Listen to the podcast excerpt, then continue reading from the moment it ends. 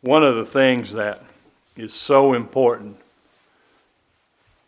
to the assurance that we as believers have in Christ is that God uh, gives us a true understanding of what His purpose is in our salvation and how He accomplishes that purpose in and by the person and work of Christ.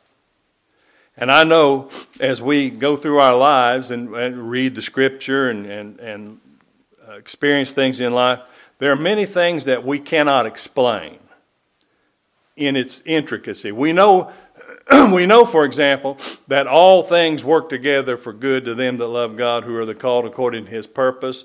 And we know His purpose is to glorify Himself. So we know this that it, whatever it is, whether uh, in our experience of it, whether it's good or bad, we know it's going. Uh, some way, it's going to work to the glory of God. And if we're in Christ, forgiven of our sins through His blood, and, and clothed in His righteousness, if we're in Him, it's going to work for our eternal good.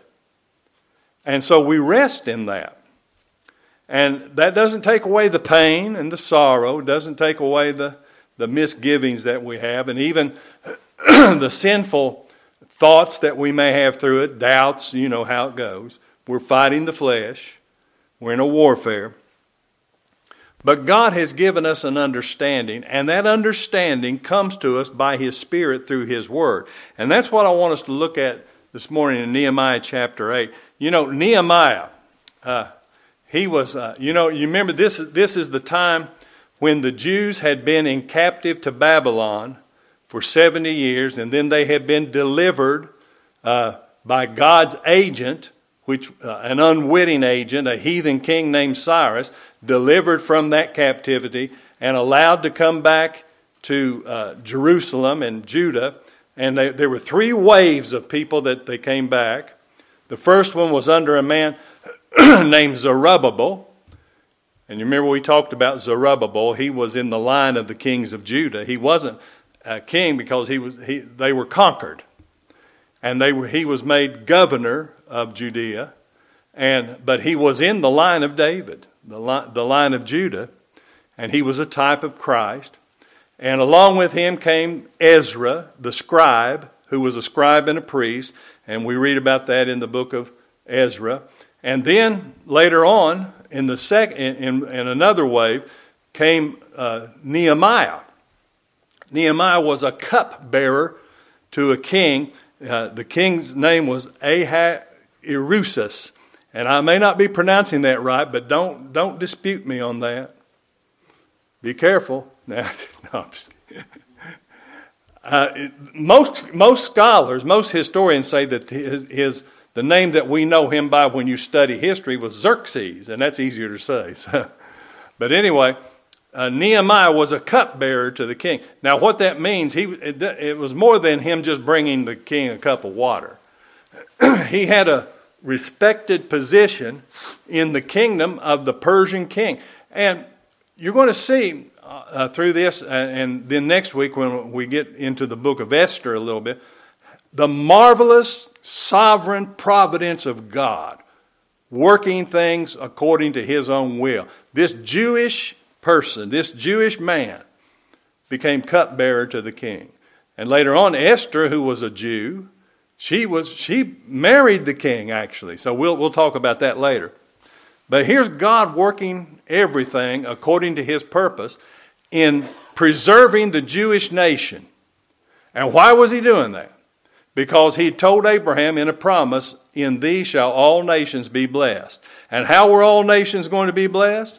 By the coming of the Messiah, the Lord Jesus Christ, into the world to save God's elect spiritual Israel. But here's Nehemiah, he was a cupbearer, and he got word that the people that had gone back to Jerusalem that they weren't doing what they should have done. They were to build a temple. They did that under Zerubbabel and Ezra. And then they were to build the walls of the city. And Nehemiah had heard that they, they were lax on building those walls. So he asked the king, he prayed about it. The Lord burdened his heart, and he asked the king for permission to go back and lead a, lead a, a, a, a bunch of them back to build the walls of the city, and the king let him go. And when Ez- and, and Nehemiah and Ezra now came together for this task, and the second part of the book of Ezra is about the building of the walls. Well, uh, the king sent Nehemiah to Judah as governor of the province with a mission to build the walls. And when he got there, he faced opposition. I've got in your lesson here how Samaritans, Ammonites, Arabs, Philistines, they came against him.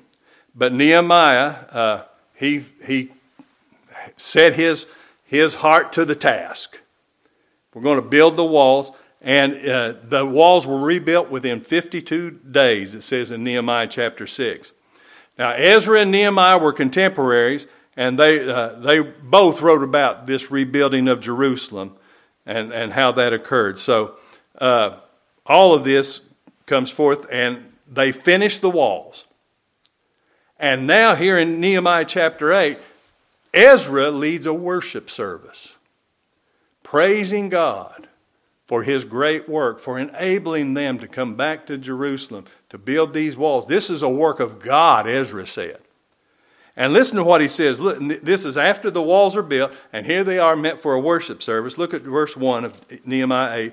And all the people gathered themselves together as one man into the street that was before the water gate. This is in Jerusalem.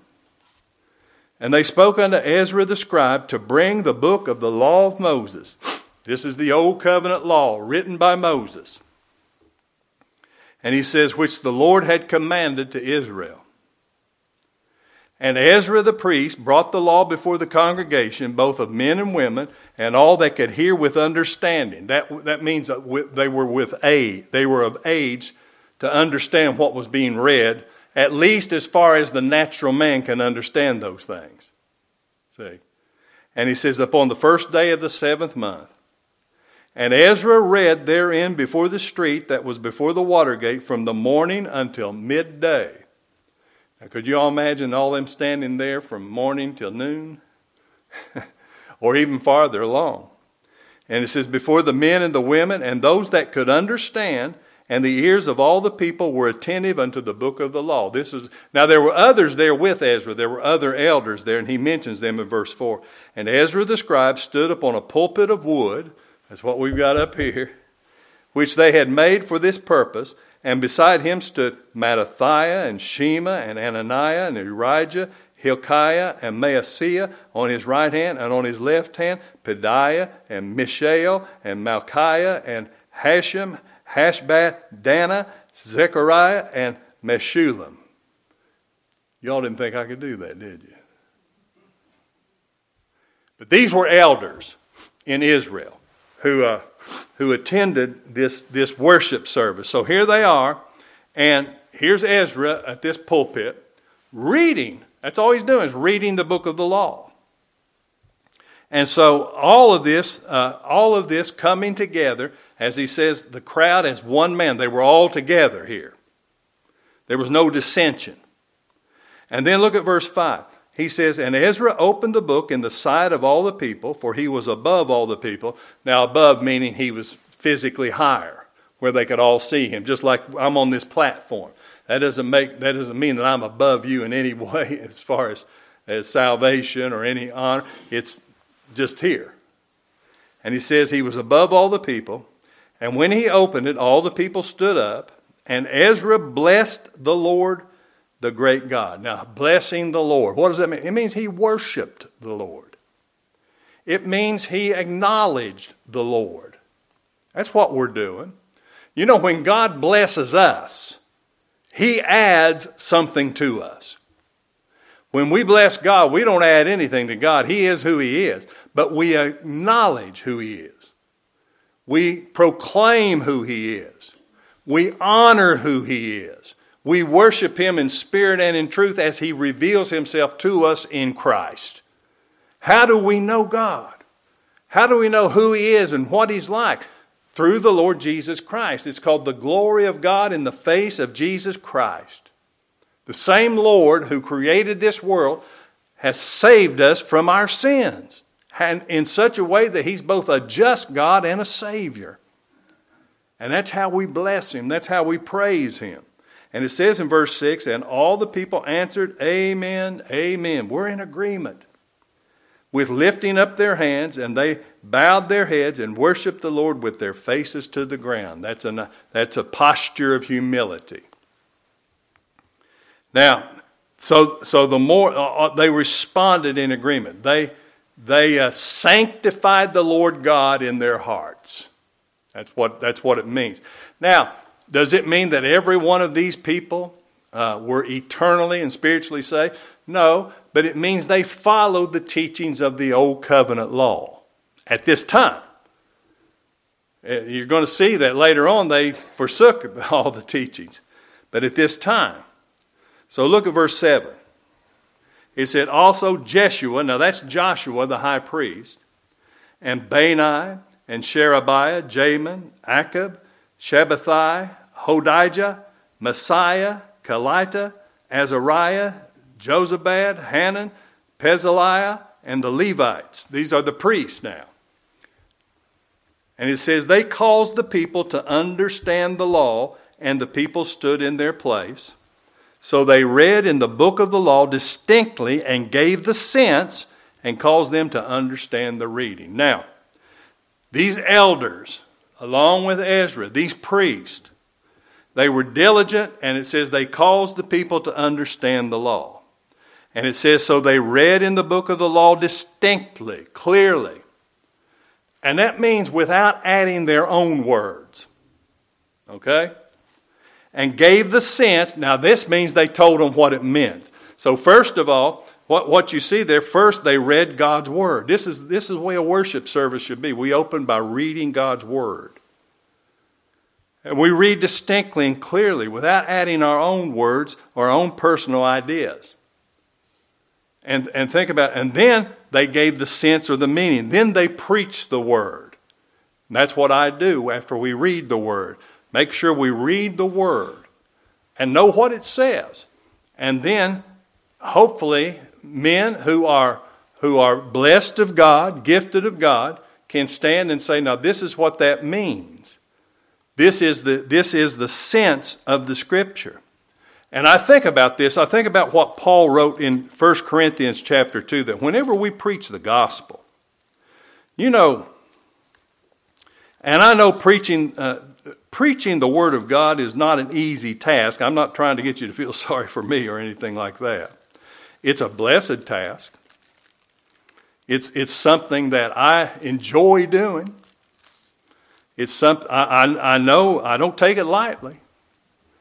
I don't, I don't do it flippantly. I'm not up here to be a comedian or a jokester. I'm here to do what Ezra's doing read the Word of God and give the sense of it. But we need to be very careful and I always tell, for example, if, if uh, any young uh, preachers or, or, teachers, I always tell them now stay away from those hard passages that you don't, you know, you can't m- make out the sense of yet. You know, give it time. You know, go to the easy passages. And there are, I know the Word of God's not easy to the natural man. God has to reveal it. But I think about what Paul said here in 1 Corinthians 2 and verse 1. He said, And my brethren, when I came to you, I came not with excellency of speech or wisdom, declaring unto you the testimony of God. I'm preaching God's word. And you who hear me preach, it's up to you to test me by God's word. Test the spirits. But he says, For I determined not to know anything among you save Jesus Christ and Him crucified. And that's what the message is. That's what the message back in Nehemiah's day was in uh, uh, even though they may have used different words, they talk about the promised Messiah and all of that. But what I'm saying is this this is not about me up here giving you my opinions and my ideas. That's not what I'm trying to do. Now, there may be certain passages where even believers can differ on the interpretation. Don't get me wrong, there are those. But here's what I'm telling you no interpretation of the scripture is even close to being correct if it challenges or denies the glorious truths of the gospel of God's grace in the person and work of Jesus Christ. So, whatever you, you see on a particular passage, if it, if it doesn't support the preaching of salvation by God's grace through the blood and righteousness of Christ, his righteousness imputed, and by the and, and the life-giving spirit uh, uh, by the sovereign work of God and not the will of man, if it doesn't support those truths of the gospel, you can forget it. That's not the right interpretation. I don't care who you are. Everything in this book, from Genesis to Revelation, supports the gospel that we believe, that gives God all the glory, that puts us in the dust where we belong, and points sinners to the glory of Christ in his person and his righteousness, his finished work. And anything that, that shades that, ignores that, or challenges that, or denies that is to be thrown out. Now, how do we know that? It's because God hath come and given us an understanding. And one of the things, uh, this is why I wrote that book on scriptural interpretation, rightly dividing the word of truth. There are rules of scriptural interpretation, and people seem to uh, either don't know them or they forget them. Uh, the, the main rule of scriptural interpretation, as I see it, is, is what Christ taught. Uh, the, well, what he told the Pharisees. He said, You do search the scriptures. This is John 5 39, and I have that referenced in your lesson here. He says, You do search the scriptures, for in them you think you have eternal life, for they are they which testify of me.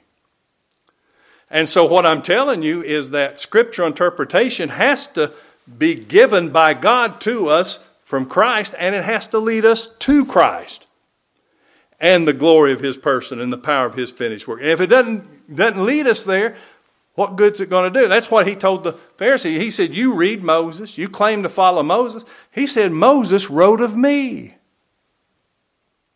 And then before his ascension, after his resurrection, he sat down with the disciples and he taught them out of the scriptures the things concerning himself, concerning his death, his burial, his re- burial, his resurrection, salvation by God's grace. And what he was teaching them, I believe, they knew the gospel then. He was teaching them how to preach that gospel, how to preach Christ from the Old Testament scriptures, out of Moses, the Psalms, the prophets. But that's what this is all about. Now, when it says here in Nehemiah 8 that they caused them to understand what was read, I believe they were preaching the gospel. I don't believe that's a stretch. I don't believe that's uh, trying to jam something in there. It's not all stated out. But I believe it's supported by what Christ said. They're reading the book of Moses, the books of the law, and what did he say? Moses wrote of me. I believe Ezra was a gospel preacher, just like Noah, just like Abraham, just like any of those men that we, we uh, know in the hall of faith. I believe they preached Christ.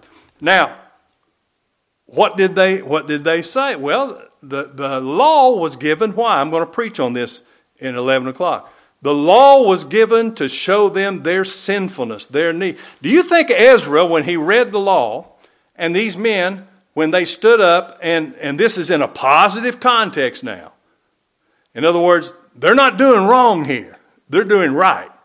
Do you think they stood up and told Israel, now, if we don't get busy and get obedient, we'll not make it to heaven? Is that what you think they preached? I don't think that would be commended. Not even in the Old Testament, because that's not why the law was given. The Bible says Israel sought righteousness by works of the law. They didn't make it because they sought it not by faith. So I believe that they preached uh, Christ, and it's, Christ, it's through Christ that we understand the Scriptures. Now, listen, sp- spiritual understanding is a gift from God in and by the Lord Jesus Christ and leads us to a saving knowledge of Christ. His righteousness alone. That's what this law uh, shows us that we have no righteousness of ourselves by our works. What does the law say? Cursed is everyone that continueth not in all things which are written in the book of the law to do them. And what does that say? Well, based on our works, we're under the curse. But the Bible also says Christ has delivered us from the curse. Well, where was that in the law of Moses? In the sacrifices, in the priesthood, in the altar, the mercy seat. That's part of this law. He didn't, he, it didn't take him from morning till afternoon to read Ten Commandments. I'm sure those were read because that's part of it. But he read in the books of the law. That's Genesis, Exodus, Leviticus, Numbers, Deuteronomy. So he read all of it. Why was that? Why was the blood of lambs slain on Jewish altars? Give me an understanding. This, this is what this is all about.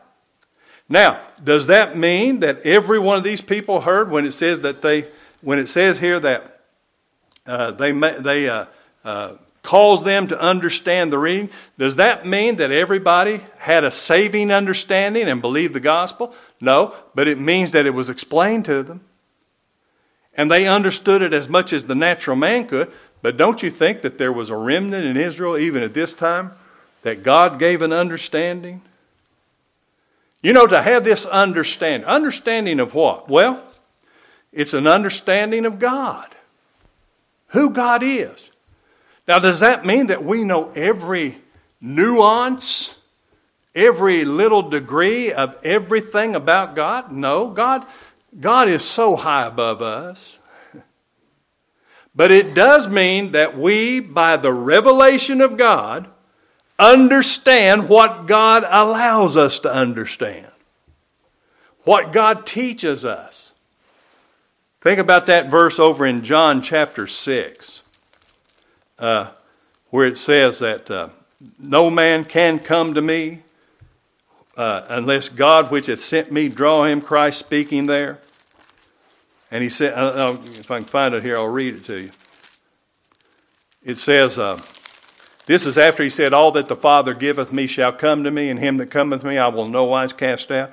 In verse 44, he says, No man can come to me except the Father which has sent me draw him. God's drawing.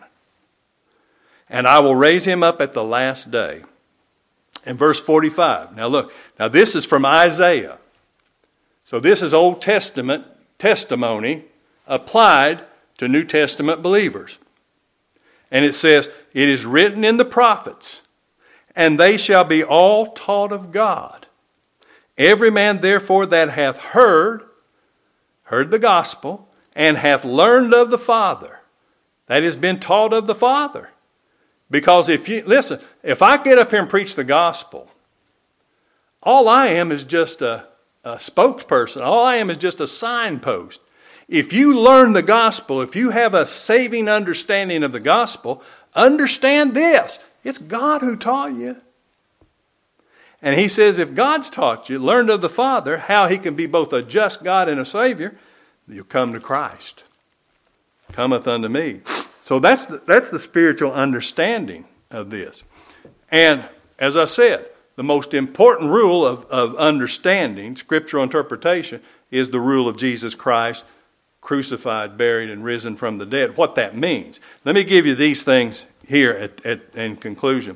Consider these things the following. Number one, the Lord Jesus Christ sends the Spirit of God to his people to give us spiritual life and to reveal himself, opening our understanding to know and believe in him.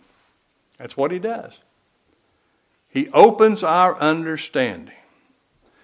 I've got quoted here 1 John 5:20. Listen to this. And we know that the Son of God is come and hath given us an understanding. All right, understanding what? That we may know him that is true.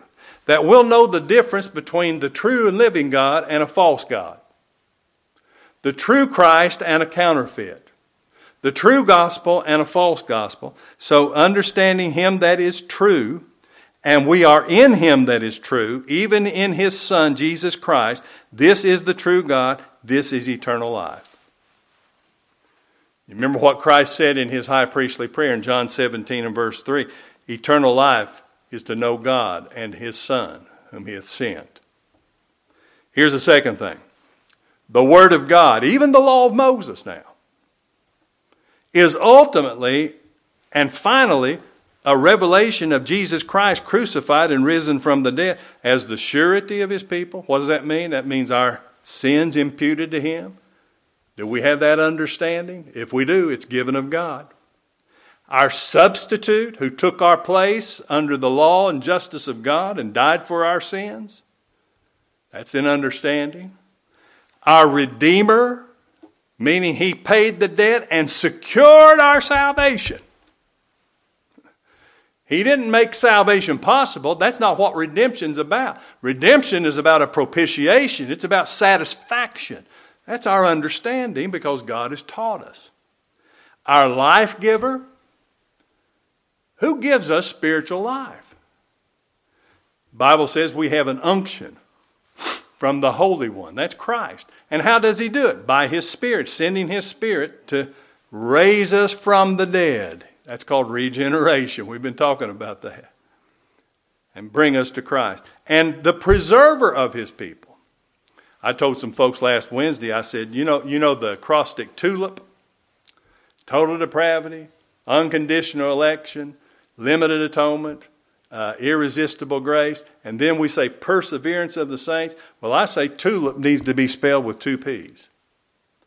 Because those last two P's, number one, it ought to be preservation of the saints, and then perseverance. Because our perseverance is based upon God preserving us unto glory. So that's it. That's the understanding. And I think about this. Uh, consider uh, what we have in the, in, uh, in the Bible in examples. Like, for example, you remember Philip the evangelist, when he was told to go out into the desert and meet with an Ethiopian who was standing who was out there in his chariot reading the scriptures. You remember what he was reading? Isaiah 53. And what was the first question that Philip asked him? Do you understand what you're reading? And the man began to read, and he said, Well, now who's this talking about? Is, is, the, is Isaiah talking about himself or somebody else? And it said, Then Philip uh, uh, opened the scriptures right where he was at, and he preached unto him Jesus. Salvation by God's grace. You see that?